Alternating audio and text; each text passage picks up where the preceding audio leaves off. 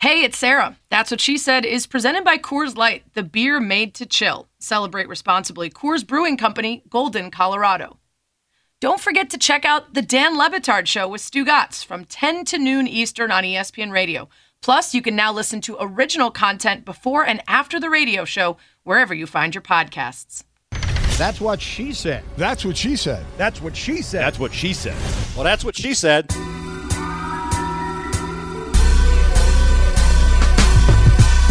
To That's What She Said conversations with interesting people from the worlds of sports, music, comedy, and more, talking about their lives, careers, successes, and failures. My name is Brandy Clark, and my dilemma is I exercise really hard and I eat really clean until about 4 p.m., and then Katie barred the door for what I might put in my mouth. And it's what keeps me from my goal fitness and goal weight.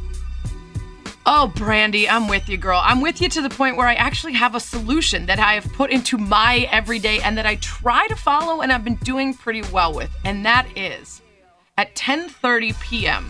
I have an alarm go off in my phone that after which that alarm goes off, I'm not allowed to eat anything. So I tend to make all the bad choices late, and I don't eat dinner till like nine o'clock because the radio show going so late.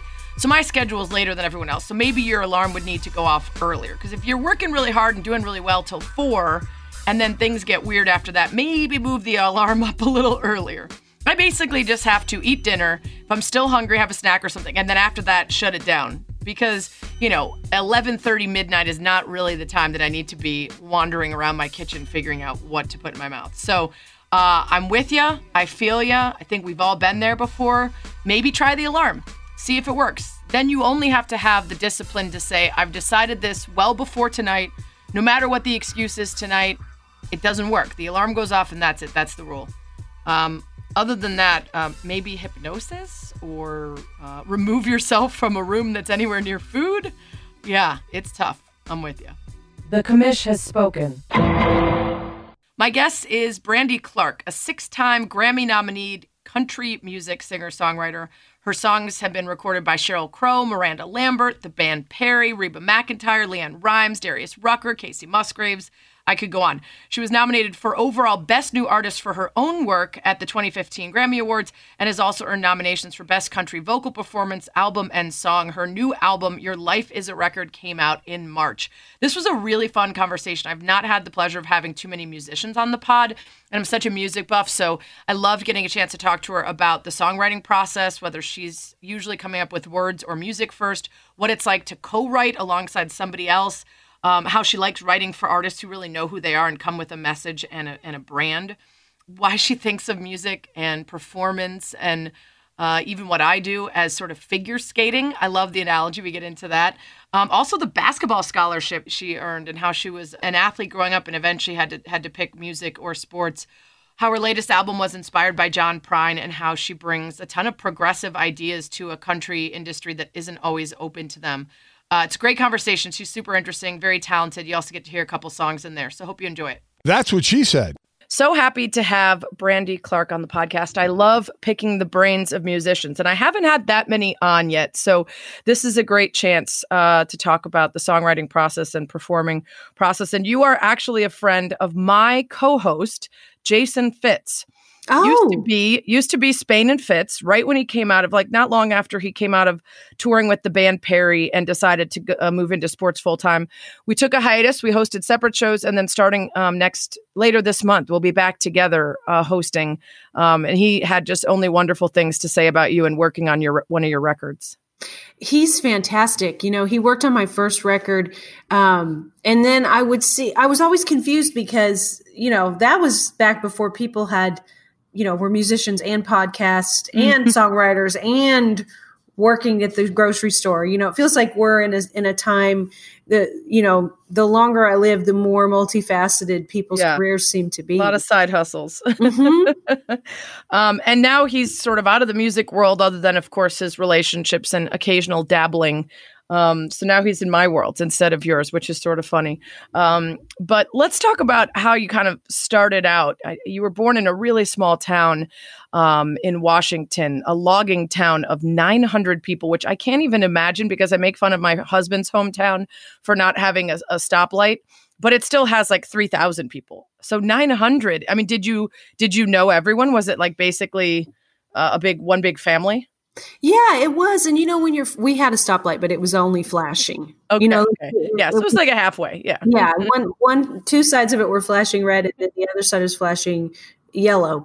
Um, you know, if it's all you know, it's all you know. You know, I I didn't realize what a small town it was because all of the schools I played sports, and all of the schools we played were also towns similar size, some of them smaller, and um, you know, I also didn't realize that I grew up in a part of the country where it rains all the time until I left, and then came back and was like, man, it rains a lot here. Whatever your wherever whatever your normal is, I think is just your normal. Yeah, for sure. Um, I want to get back into the sports stuff, but um, I read that your mom was sort of the one who taught you to to love music, to write and perform. So, how young was it when you started kind of doing that? You know, the first I really, I mean, music was always around when I was really little. This is how rural we lived. The cable didn't reach out to where I grew up. So all we had was music in the beginning. Um, and I don't remember, I don't remember not having a TV, but we didn't. We just had the, had records. And, um, so, and my mom played everything. Like she played piano and accordion and she could harp. She could just kind of pick up whatever.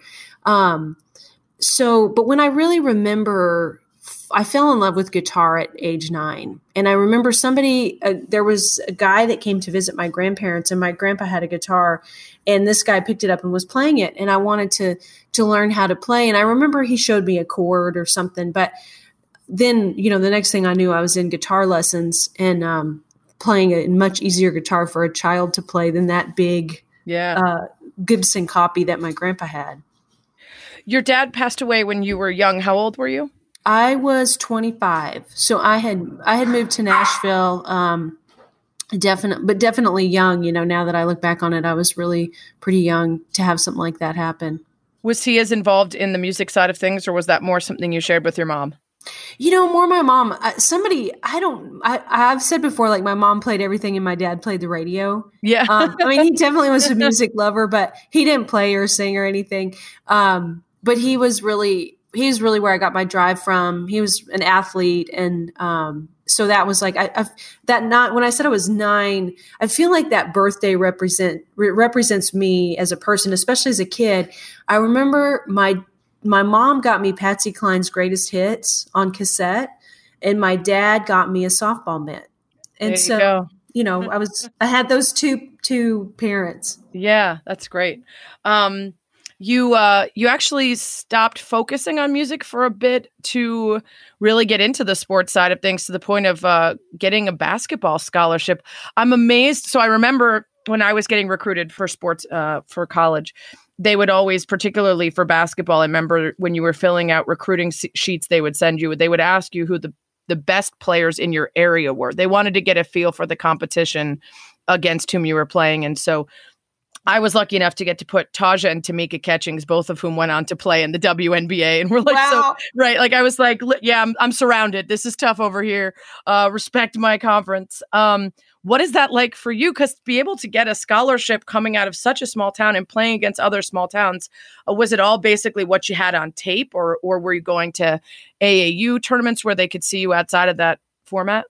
It was a little bit of everything. It was tape. I think less. It was more so camps, and then AAU. You know, I ended up getting a scholarship to a college where I had got, I had attended their camp for several summers, um, and you know, there really wasn't.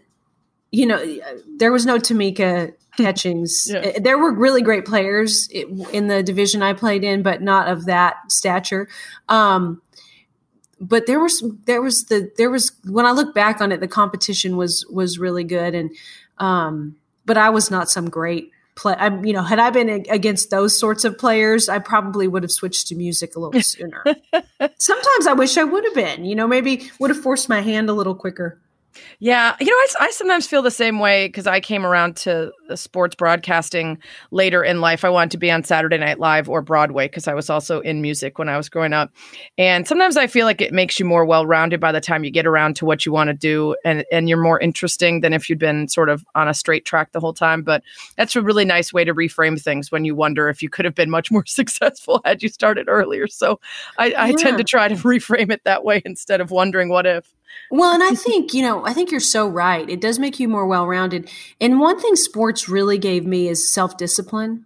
Yeah. And and I don't think people that are lifetime musicians always have that. You know, it's a little bit looser schedule, Right. and um, but but being an athlete and perseverance. Yeah. you know, sticking with something, practicing, getting back. I mean, I look at somebody was asking me just last week how I look at going in and writing songs all the time. And I said, well, it's always a sports analogy for me. And I think of it as it might have even been Brian Koppelman. Um, every day you're going into practice. And then the day that you get a great idea, that's a game. yeah. And if you haven't been going to practice, you're not going to hit the ball. hmm Yeah.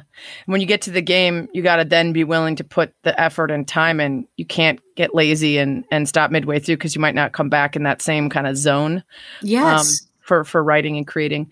Uh, so you go to uh, Central Washington University, you play basketball there, um, but you don't finish there. You you was it was it did you lose the passion for sports? Was it just not the right fit? Um, why did you end up going going back to a community college to finish your degree?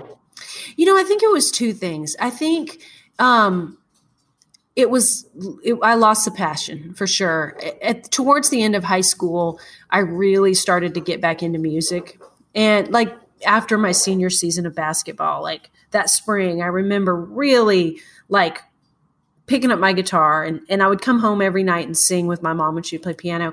And I think it's because I didn't have goals beyond college, like getting that college scholarship at that time the WNBA was a new thing and I think even then I knew you know that's not that's not going to be me. I'm five six and kind of slow Yeah. even at my playing weight you know? Um and then homesick. You know I moved I, I grew up in Morton which is the west side of the state which is very green very lush. And then I moved to Ellensburg which is not you know? You're really the the landscape is so different. I remember I would get so happy there when it would rain because it felt like more like where I was from. So I really think it was those two things. I wasn't really ready to leave my parents because I moved back and attended community college and lived with them for two more years and then moved to now. I guess it was actually three years. I spent a year doing some classes and and saving up money, um, and then I moved to Nashville. So it's funny. Uh, you you sort of are like I, I I imagine the same thought process. I I went to Cornell. I got I, I finished the track stuff. I took all the classes just in case it didn't work out to move to Hollywood and be some famous star on Saturday Night Live. But I immediately, you know, I got back to Chicago, saved a couple bucks, and then I was like, I'm going to move to LA and just try it. And if it sucks or I'm terrible, at least I like went full fledged. That sounds like you weren't interested in dabbling in music. You were like, I'm going to move to Nashville and it's going to be sink or swim, you know, fail or succeed. You wanted to like fully invest in it this time as opposed to when you'd sort of had one foot in, one foot out. Totally. And, you know, one thing I knew from a really young age, I, I was really lucky in that I started working really young. You know, I had my first jobs at, you know, 12, 13, and they were all uh, labor, minimum wage sort of jobs. And I knew that, and I liked them. Like, do not get me wrong. I got a job. I wanted to quit college, and my mom got me a job at this cedar fencing mill where she worked. And I love. I remember for the first two weeks, I was like, "This is amazing! Like maybe I won't go back to college. I'm making good money." And then about two weeks in, I started like waiting for the whistle, like Hmm, hmm. the break whistle, and then the lunch whistle, and then the last whistle. And so I knew I don't. I didn't want to be somebody that worked all week long to then get to do what I wanted to do on the weekend. I wanted to have a job that didn't- that didn't feel like a job. And don't get me wrong, being a singer-songwriter is hard. People people see you on stage and think, "Oh, what a dream." And that is a dream. But there's another 22 hours in that day. right. I'm sure you know it with what you do Mhm. that that's not easy. And that's not always easy, but I love it. I've never felt, I, I wanted a job where I never felt like I worked. Mm-hmm. And so Yeah. that's why I knew I needed to move to Nashville. I knew where I was at, it wouldn't happen. It's funny. There's this story, and I've talked about it on the podcast, but it's been a long time. It's been several years since I talked about it. And uh, I think that you and I are similar age. Um, and the story was essentially why a lot of millennials or a little bit older than that are unhappy. And it was because, you know, parents were happy just to have a job and then have a house. But then they raise their kids with this idea that you should follow your dreams and do what you love, which is a great thing. But not everybody is going to be talented at the thing they love and be able to follow their dreams and do what they love. A lot of people are just going to have to have a job and make Mhm. money and get by. And so there is a generation of people who were sort of set up with a different expectation that they would be tremendously hopeful about their careers and and what that what how fulfilling what they did would be and how for for many it would just be a constant disappointment unlike the generation before that was proud to have achieved these different kind of markers. Um, but yeah I, I, I always feel incredibly lucky to do something that i love. And the the path to getting there is usually when it's a creative endeavor filled with a ton of self-doubt um, because it's subjective right? The markers for are you talented or funny or a good singer or a good writer are not something that can be decided based on a specific set of of um of grades or or anything like that it's it's how other people react to it so for Oh. you what were the early moments where enough people reacted to what you did where the outside support made you think okay this isn't just in my head like i can do this job for a living You know, it still happens actually. And it's funny, I want to say one thing when you were talking about you choose this creative endeavor that's very subjective. I was just telling a friend of mine last week who's a fantastic songwriter who's really frustrated, who's having a lot of success, by the way. I said, Here's the deal. We chose ice skating. yes We we didn't choose basketball or football where there's a score. You know, we chose ice skating. Um that's such a great yeah great that's what- analogy yeah, that's especially for for a track person because literally every event is just a number you either Yes. ran faster or jumped higher or you didn't it doesn't even matter if there, there's no referee there's no teammates you either No. did it or you didn't and then everything else i've done since has been like i don't know what do you guys think did you like it Yeah, there's no politics in track. The gun goes Yeah. off and boom, Yeah. there you go. yeah. Um, you know, every step along the way, there was something that I remember when I first moved here.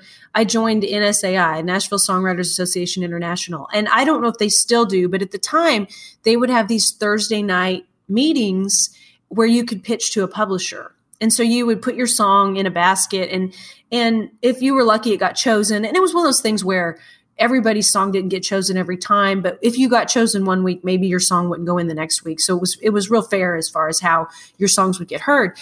And i remember there being a publisher um, pat higdon who at the time was at patrick joseph music um, who i really respected who who said really nice things about one of my songs. And i remember that being that was like at that point like winning a grammy. It felt like what, what that would feel like and then you know playing playing i went to belmont and i worked my way through there and ended up into, into some showcases by the end of the time end of my time there. And and every year prior to that i was being denied into those things but there was always something it was usually a person who i respected and not always someone who was older. Sometimes it was a peer who liked what i did. Um that's so much of it to me. I wish i didn't get as much validation from outsiders. Wish I could just get it internally, but I can't.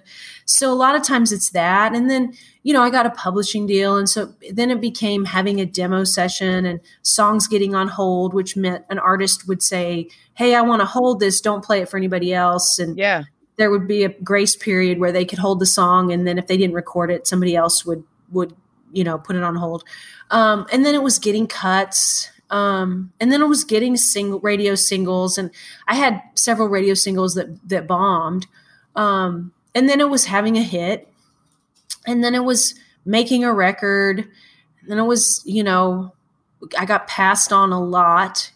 Then it was that record finding a home and critics. I got a lot. I still get a lot of validation from critics and a lot of okay, I'm doing something right. right Um, you know, those those were kind of, and then was uh, award nominations. Say then, then the Grammy nominations. Those are always Yeah. a pretty good indicator that you're doing something okay. Well, I'm curious whether a dream was, and deep down in the honest parts of your heart, not necessarily what you believed could happen, but what you most wanted to happen. Was it songwriter or was it performing artist who also writes songs sometimes for others? you know, it changed. When I first moved to Nashville, it was recording artist. And then as I immersed myself in the culture of Nashville, I started to see just how much creativity fueled me. And I started to see friends of mine that were getting record deals that fell more on that performer side. They weren't as fueled by that. You know, they were more, I've never been I mean, one of my favorite things, honestly, about this podcast was when um, my manager told me, "Well, it's on camera, but it's not going to be on camera. Yeah, so yeah, you, yeah. Don't, you don't have to do your makeup." Yep. Like, I've that's always been kind of the harder part for me. Mhm. And I saw people, other females that were having success, that they loved that part of it. They would cancel a writing appointment to get a, t- a spray tan. Right. Never Right. going to be me. Yeah. So I just started to, and then I turned 30 and I started to think, you know, that part of this dream is done. And that's okay because I'm really dreaming this songwriter dream big. And I know I can become a great songwriter. You know, I know I, I, I see great songwriters and I, and I watch them and I know I can do that because a lot of that is about working really hard. Yeah. And so, and there's a lot of luck involved in that too.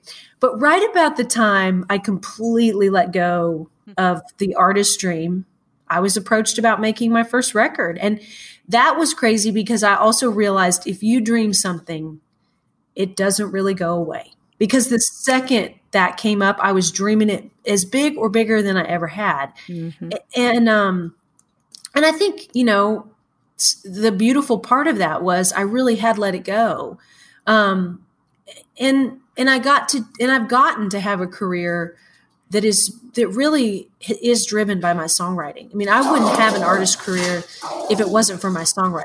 A I'm little not dog dog scrapping over there. yeah, sorry about that. No worries. I They're got three of- of them. Yeah, they're part of it. do, Yeah. yeah. Um, they're little but they're loud. Um, so, you know, I guess the way I've gotten to do it has been a really amazing mix. And Yeah. and now, you know, that I am on the road, the the songs that I write and record and get and other record artists other artists record are because I'm on the road. You know, I'll, I'll be at a festival and somebody will approach me about writing and we'll write. And so I don't I don't have to fight to get in those rooms. And I've and so much of that has been my artist career. Well, and if you become successful at the behind the scenes songwriting, then when you get the opportunity to do the performance, the pressure's off a little bit because you have this thing to fall back on. So you can be so much more probably free and yourself in those moments instead of feeling like you have to to be something else in order to fit what they're looking for. I mean, I think of course in every industry there's an unfair expectation for women to be great at whatever they do while also looking perfect. And of course there's an image thing for men as well, but it's there's a there's a much bigger acceptable set of uh, aesthetic things that you can fit in as a man than as a woman. Um and so I, I often feel the same way. You know, I used to come up and see Erin Andrews and be like, "Well, I'm never going to be Erin Andrews, so I guess that's not the job for me." Uh, I do, I I- would like to spend time doing other things other than, you know, like you said, spray tanning and figuring out how to do my hair and makeup perfectly and Mhm. whatever. Um, but when you do get your foot in the door and you're like, "Oh, they're going to let me in here," okay, fine. Then I'm going to go ahead and do my best and uh, take advantage of it the songwriting thing is fascinating to me because you've written for and with so many uh, incredible people and i'm trying to picture whether it's more artistic or business like do you sit down with a word cloud about that person's ethos and brand and interests and talk about what they would like to project? Or do you sit down with pizza and beer and fiddle around on the guitar until you hear something that you like? Like is it somewhere in the middle I think it's somewhere in the middle. You know, I've really learned, I used to really, when I was sitting down to write with another artist, I used to really try, I used to listen to their music. And even if I already knew it, I would listen to it and think, okay, what do they like to say on a record? Mm-hmm. Um, what might they want to say on their next record, you know, because artists evolve. And I would come in with all these ideas. What I've learned is, and, and a lot of this has come from making my own records, artists like the song to be their idea. That's me too. If I look at my records, mo not all, but most of the songs were my original idea. Now, that's not, I didn't, clearly, if I could write them all by myself, I would. I needed co writers, as do other artists. But you, you want, if it's your idea, it tends to be something you want to say. And so I've learned to not do all that homework that really just took me time and probably frustrated them. They're like, I want to write my idea. And I've had more success writing with other artists since then, coming in and just trying to help them say what they want to say. One of the songs that you wrote that's one of my favorites and actually helped me get into more country stuff. I had my set of country people that I was into, and then I was uh I was on a vacation with a friend and she started playing Kacey Musgraves Follow Your Arrow and immediately I was like, "What's this country song? It's talking about kissing girls and smoking pot and not, you know, I love my truck." and I was so into it. And that's sort of what you're known for is, you know, a little bit of dark humor, realism, um, talking about current stuff and not just these sort of old school country tropes. Uh, mm-hmm. Can you talk about that song in particular? And I think uh, I reached out and got the opportunity to play a little bit of it. So we'll listen to a little bit right here for those who don't know the song.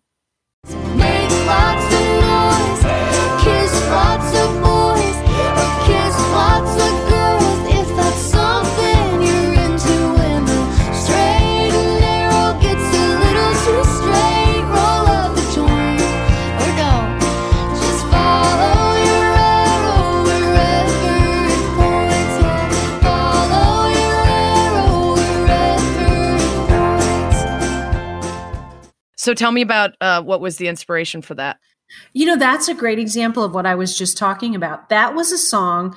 Uh, I wrote that with um, Kacey Musgraves and Shane McAnally. And Kacey uh, was at the time, Shane was also producing, Shane and Luke Laird produced her albums.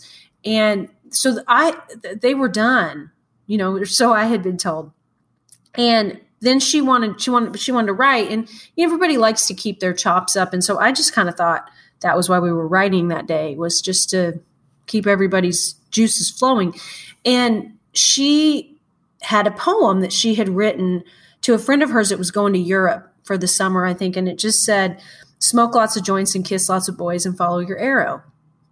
And she wanted to turn that into a song. And she said you know i was thinking it'd be cool to have arrows in the artwork. So then i thought oh well clearly the album's not done you know right right um, so we wrote that and I don't feel like anybody at the in the moment felt like we were making some big statement. At least I didn't.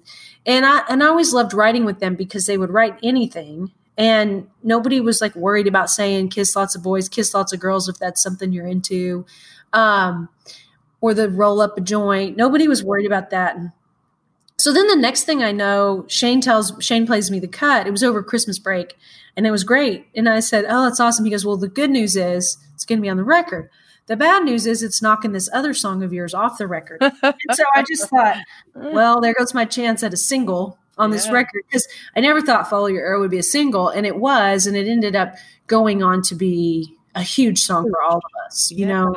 Um, so that's the story of that one. Yeah.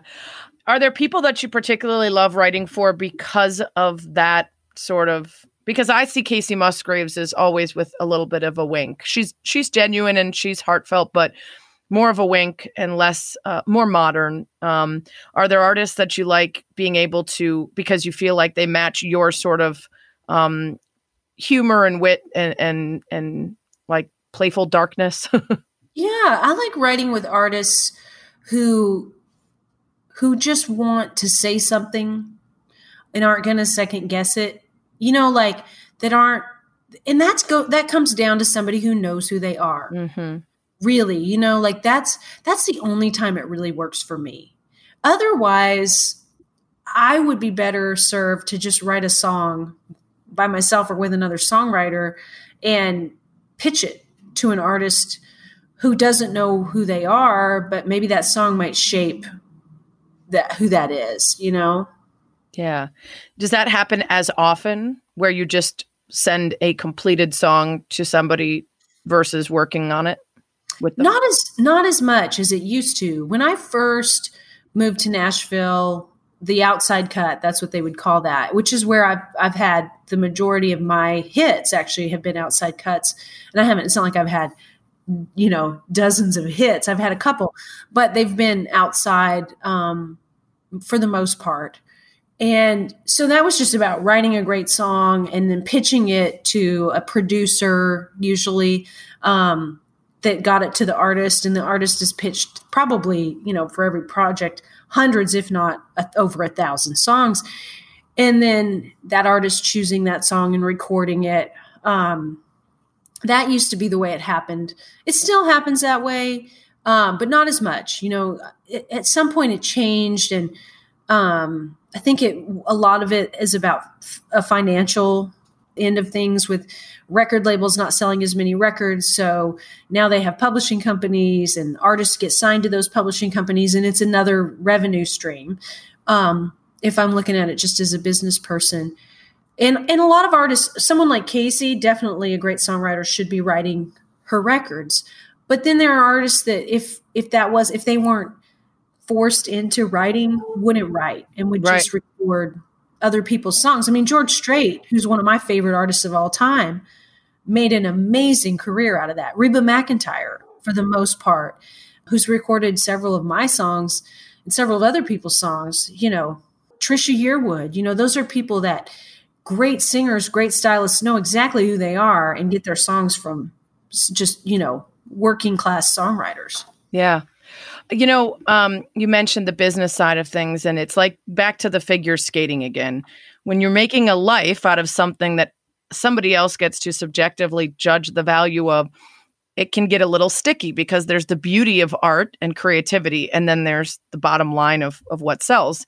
So if you create something and you love what it is, and then someone buys it and changes it, are you happy that they paid you and you made money off of it or are you still a little bit like that was my baby and you made it worse or i don't like how you changed it or i don't like how you performed it Well, luckily for me, I haven't had that happen. I've been really, really pleased with the cuts I have had and the the singles I've had. So I feel pretty lucky.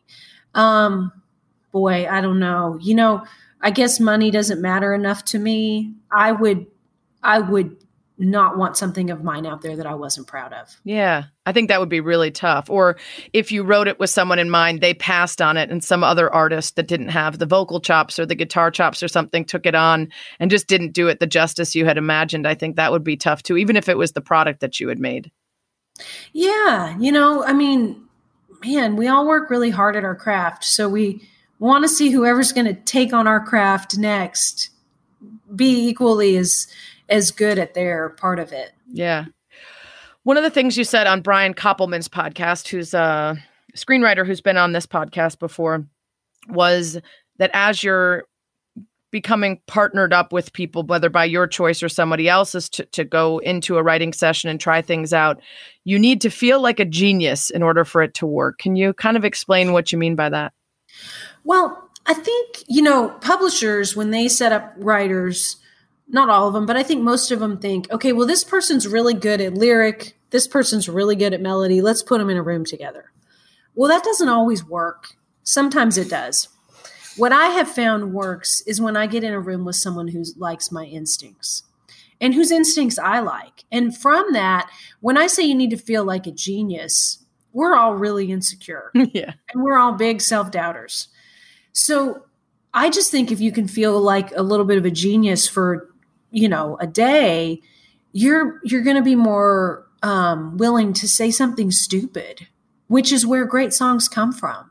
You know, if you're editing yourself before it even leaves your brain, it's not going to it's not the right room you know it's got to be you've got to be in a room with somebody where you can say look i know this isn't it but here and they can say you're right it's not it but what if we did this Yeah. or they can say no you're so wrong you're second guessing yourself that is it Yeah.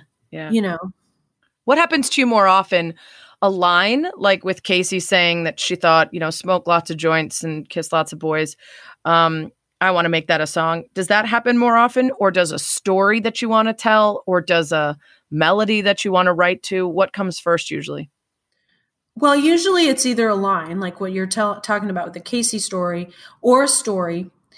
Um, very few times for me has it been a musical idea first.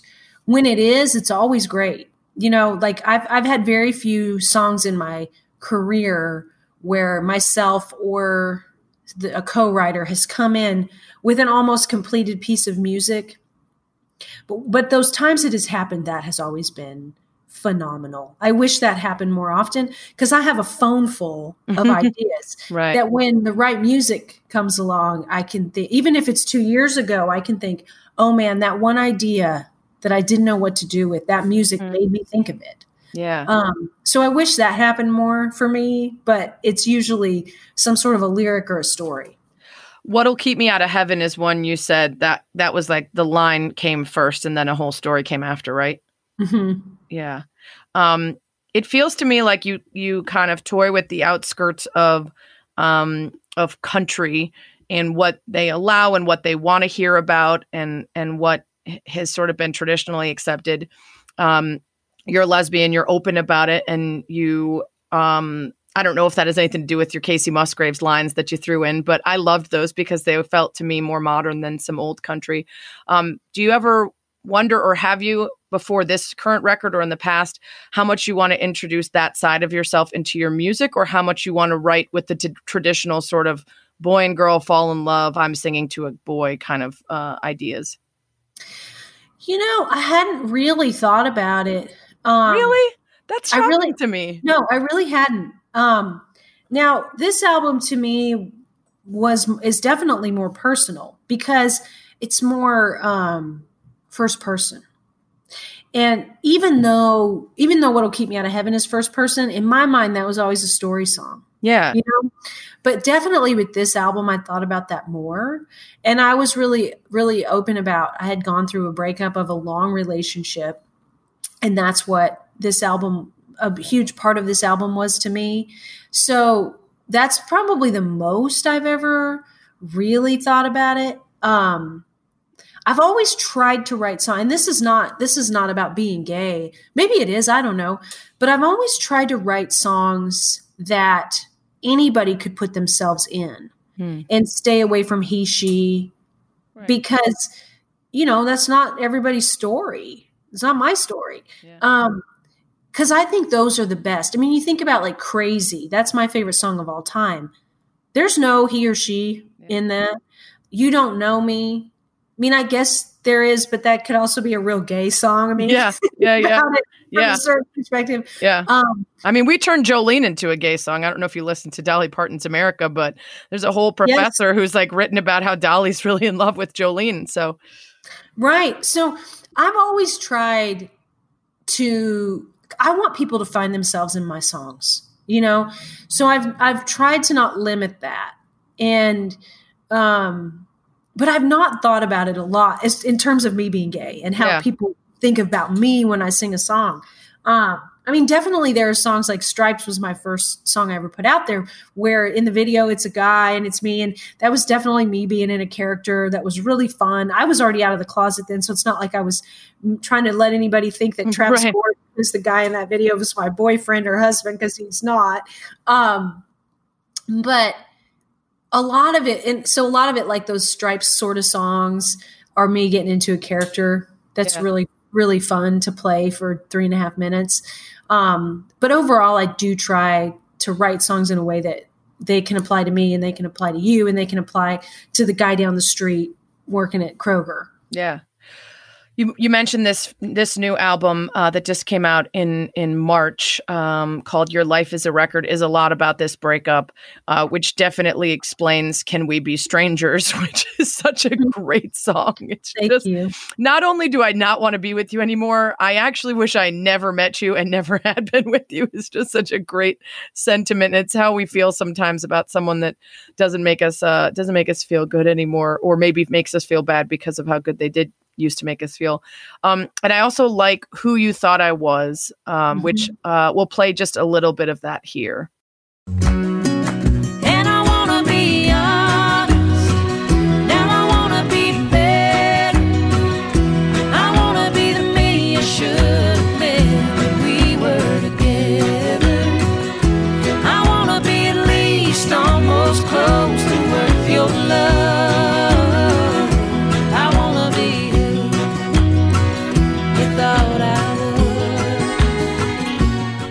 So that's sort of the first single. Um, Take me behind that because I can feel in that song this idea of like, oh man, I really this up, and if I could go back and just be more truly myself, maybe we, maybe this whole, whole thing could have been different. Well, that song, um, that idea came. I was at the Americana Awards a couple years ago, and I was in the audience, and John Prine came out to introduce Iris DeMent, and Hmm. everybody stood up for him for what felt like a long time, you know, and as he deserved. And when everybody finally sat down, I think in an attempt to not get emotional, he said, "Well, I'm John Prine, but I'd like to go back to being who you thought I was." Huh.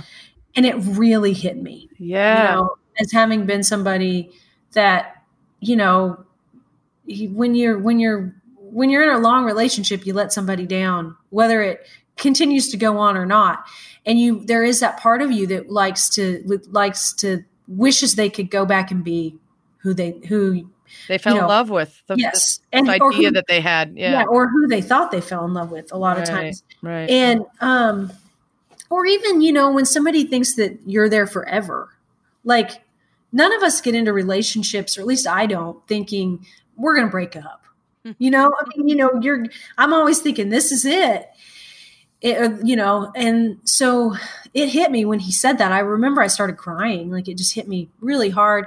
And then I'd also hit me as a songwriter sitting amongst a whole bunch of other songwriters. Well, somebody's going to write that. It's going to be me. And so the next day I took that in and wrote it with um, Jessi Jo Dillon and Jonathan Singleton. Um, so that's where that came from. So it's interesting because I heard it as I want to be the me that I should have been, which is had I let myself be truly myself and been honest, you would have seen this wonderful person.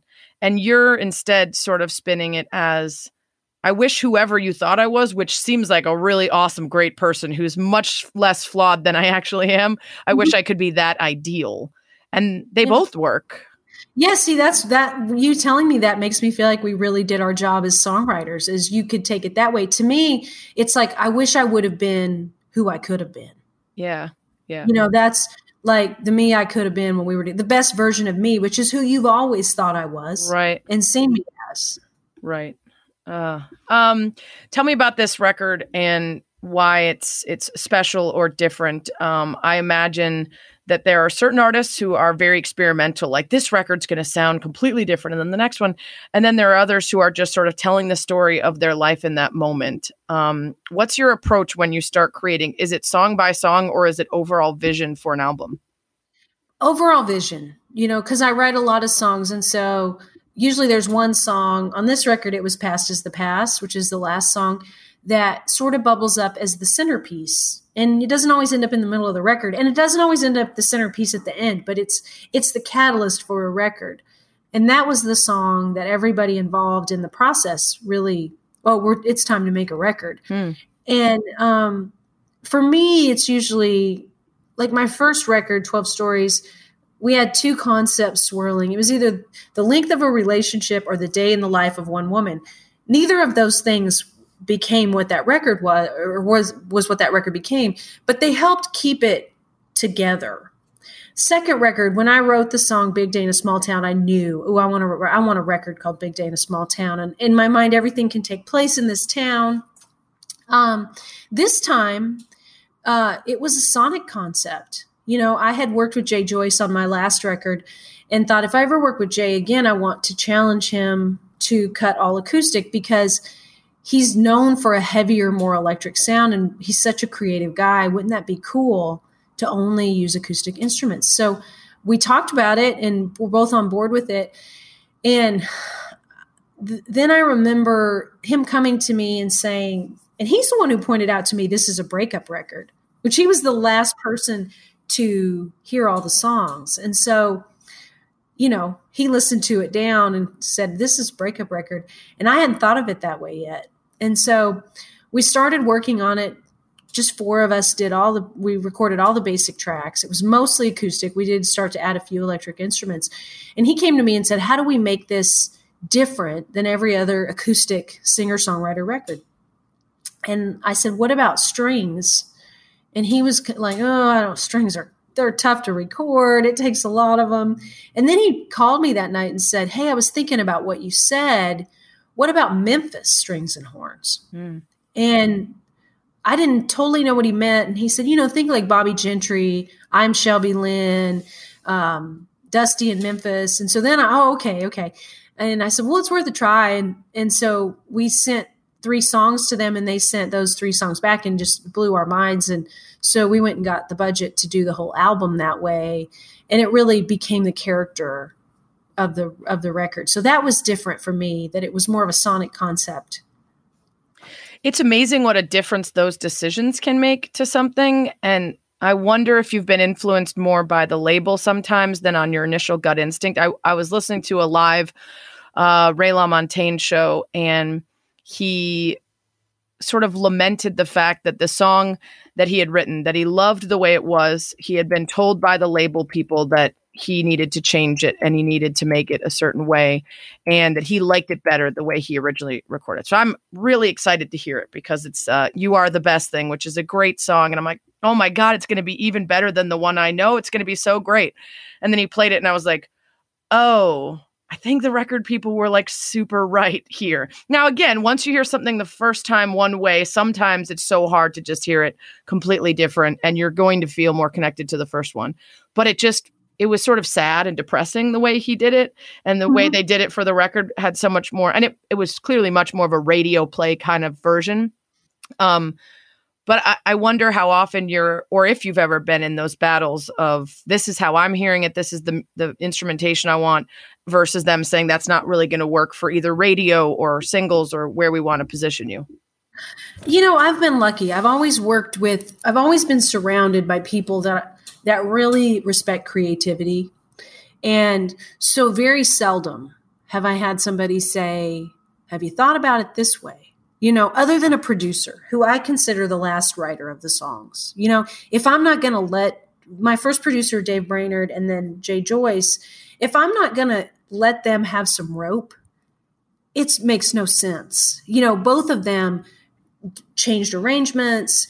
Um, you know, Jay has turned songs on their ear, and and when he first started, I would think, oh God, you know, but am so happy that I let him have his journey because what it ended up as was different than I imagined and better.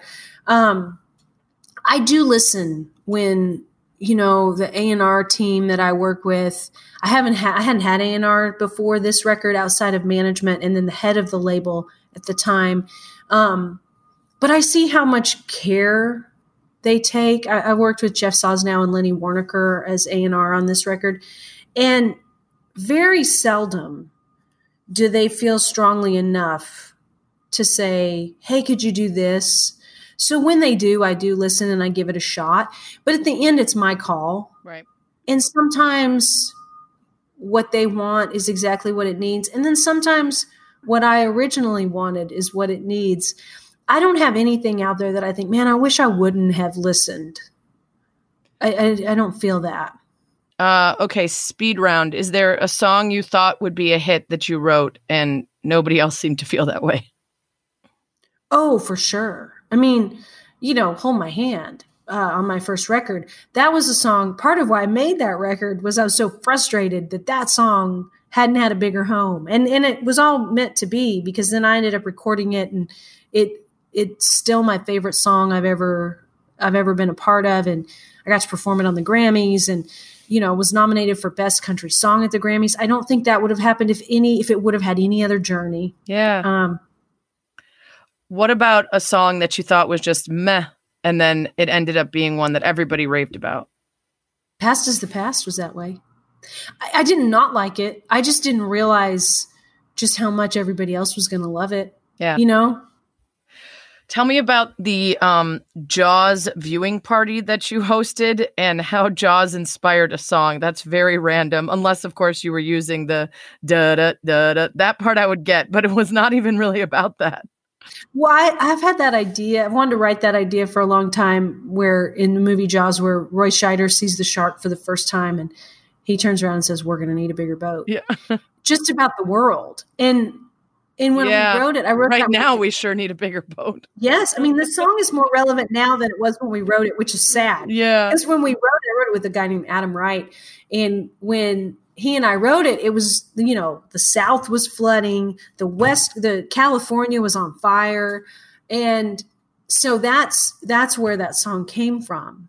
Um, now it continues to every day be more and more relevant. Um, the Jaws watching party was the 45th anniversary. No, yeah, No. 45th anniversary Really? of Jaws. I was going to say the 25th, but it was the 45th anniversary of Jaws. And so on that day, um, we did a marathon watch party, and I would pop into people's Zoom watch parties. That's great. And when it when my time was up, this little shark would come across the screen. it was pretty cute. Um, so yeah, that was really fun. And I just just did a video. It's a animated video of sorts with Randy Newman, who does a guest yeah. guest vocal on that. He and I are like cartoons or stop motion characters. I don't know what Oh, it's called, fun. but we're, we're kind of like bobbleheads. Yeah. Um, and that yeah, so it's pretty. It's been a fun thing. That's fun. Um, you, yeah, you were tweeting about Jaws. Um, you have a sort of, is it a video podcast? You can come over, but you can't come in, or more? Yeah. It Um, is. It's we started it on Instagram live, and um, there were too many technical errors. Too many people were trying to get on Instagram at once right then, so moved it over to YouTube, which is great because then it can live a little longer. Yeah. And um, it's been a really fun way for me to interview people who inspire me. Um, it's a way for fans to get uh, just uh like a backstage conversation. Yeah. I'm. You had uh, Emily Saliers on, uh, and I just love the Indigo Girls. Um, so that was that was a fun one. I like the I like the background too. Those that insight, those conversations between artists. Um, you also um, have a book club. You're staying very busy during quarantine. You're engaging yeah. with your fans a lot. Um, but you also post about Juneteenth and Confederate statues and uh, progressive ideas. You know, um, I read a story that said you were actually surprised by the embrace of country music because of your sexuality and because of some of Mhm. your ideas.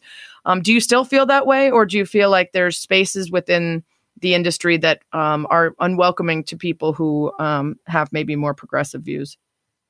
Well, clearly there are, and I wasn't. I mean, you know, when I when I posted about Black Lives Matter, I lost a ton of followers, Uh, and a um, bummer. Yeah, which I told my manager, who didn't care either, but just said, "Hey, just so you know, you just lost a ton of followers." I'm like, I'm not making music for bigots. Yeah. you know, Yeah. that's really the way I feel, and I feel like it's my job as a human to to stand up for people who sometimes can't stand up for themselves. Yeah.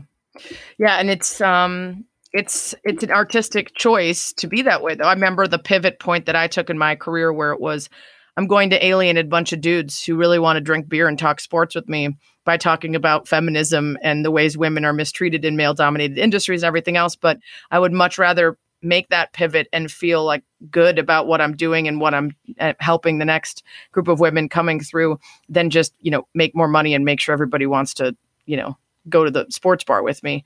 Um, so it wasn't a tough choice for me, but there are moments where you re- recognize that maybe um, your your audience would be bigger. But also, I think sometimes when you get really true and genuine about the things you care about, the respect from people and the investment in you is so much greater than that surface level of oh, I like the song she sings. Oh, yeah. I've had so many fans reach out to me and thank me for speaking up about things. And I don't even think I've been all that vocal, you know? Um, sometimes I wish I could be more vocal, but I don't feel informed enough sometimes to be more vocal.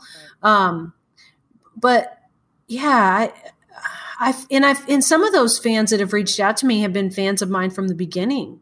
And so I think, wow, you know, so I, I lost a couple thousand people who weren't really my fan Mm-hmm. and someone who's really been with me from the get-go i would have lost them Yeah. by just staying quiet Yeah, yeah.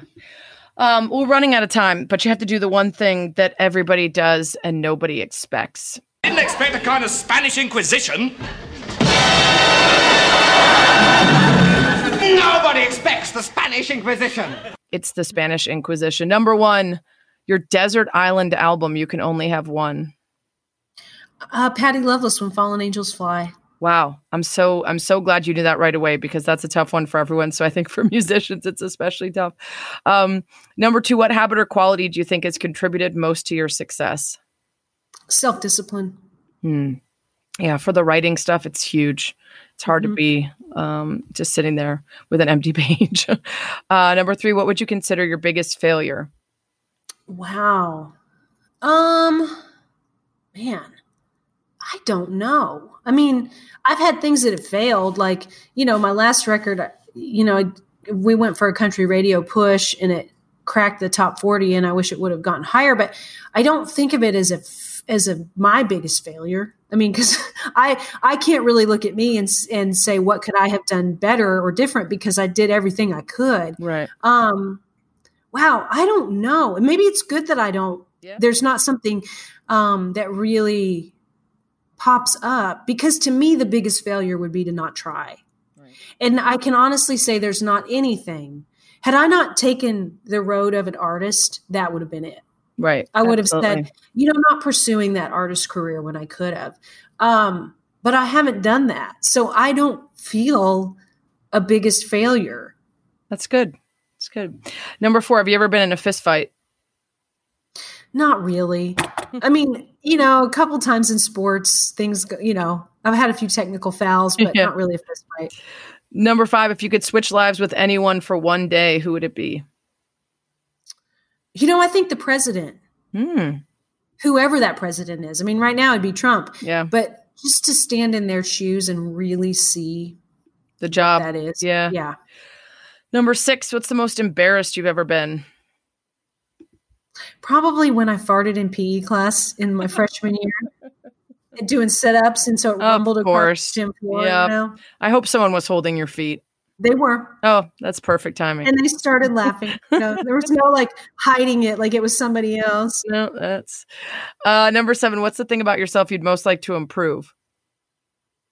My self discipline when it comes to late night eating. Oh, okay. So a different kind of self discipline. Yes, yes. Yeah. I love you told Brian Koppelman that you know other writers who are um, very creative when they smoke weed, and you would do that all the time, except for you would weigh like a thousand pounds because of the munchies. Yeah. Yeah. These side effects, those are tough. Um, number eight, if you could be commissioner of life for a day, what one rule would you enforce that all of society would have to adhere to? Be kind to everybody you meet, to their face and behind their back for a day. Try that. And on the internet, too. Might as well Mhm. throw that in there. Uh, number nine, what's the most scared you've ever been? Wow. Um, when I I guess it was almost 10 years ago now, I had a spinal fluid leak. Oh, wow. They didn't know what it was. It was spontaneous and I thought I was dying. You know, there were a lot of crazy things going on. I had double vision. Um, I couldn't feel half of my body. You know, I was sure that I was on my way out. And- Wow. And, you know, once I fig- once they found out what it was, which was, you know, a good almost month into what was going on with me, I felt a little better, but I still didn't know. Yeah, spinal fluid scary. leak sounds pretty terrible. Yeah, Yeah. not, I wouldn't wish it on on uh, very many people. Yeah. Um, I like that you stopped yourself from saying anyone, and there are certain people that you would wish it on because that's how I operate as well. There are certain people that deserve a spinal fluid leak, not not anyone. Uh, number ten, what three words would you most hope people would use to describe you? Kind, uh, hardworking, and talented. Nice. Very, very to the point. Uh, final question Who should I have on this podcast? Who's someone, doesn't have to be sports or music or anything, just anyone that I should have on that's interesting? Oh, let me think on that for a second because I know a lot of interesting people. I bet you do. You know, I think you should have Jay Joyce if you Okay. get him, who produces so many records. And he might do this podcast. He doesn't do a lot, but he might do this one. I'll have to check that out. That would be. I love music people because uh, have that sort of shadow life where I followed a different path and you know uh, got to hang out in Nashville with all you folks. Um, this was so fun. It was great talking to you. Congrats on the new record and uh, good luck supporting it from wherever you can and are allowed to at the moment and virtually via all the different avenues. Uh, it was great talking to you. You too. That's what she said. It's time once again for South Bitch Sessions, where I rant about something that bothers me and I fix it. And this week, it's coffee. Coffee. Sweet, delicious coffee that I'm absolutely 100% addicted to now. I did not used to drink a lot of coffee. Before the quarantine, I would limit myself to maybe two Starbucks talls a week. A week. And I wouldn't even always finish the tall. That's like the small. You know, Starbucks tall is small.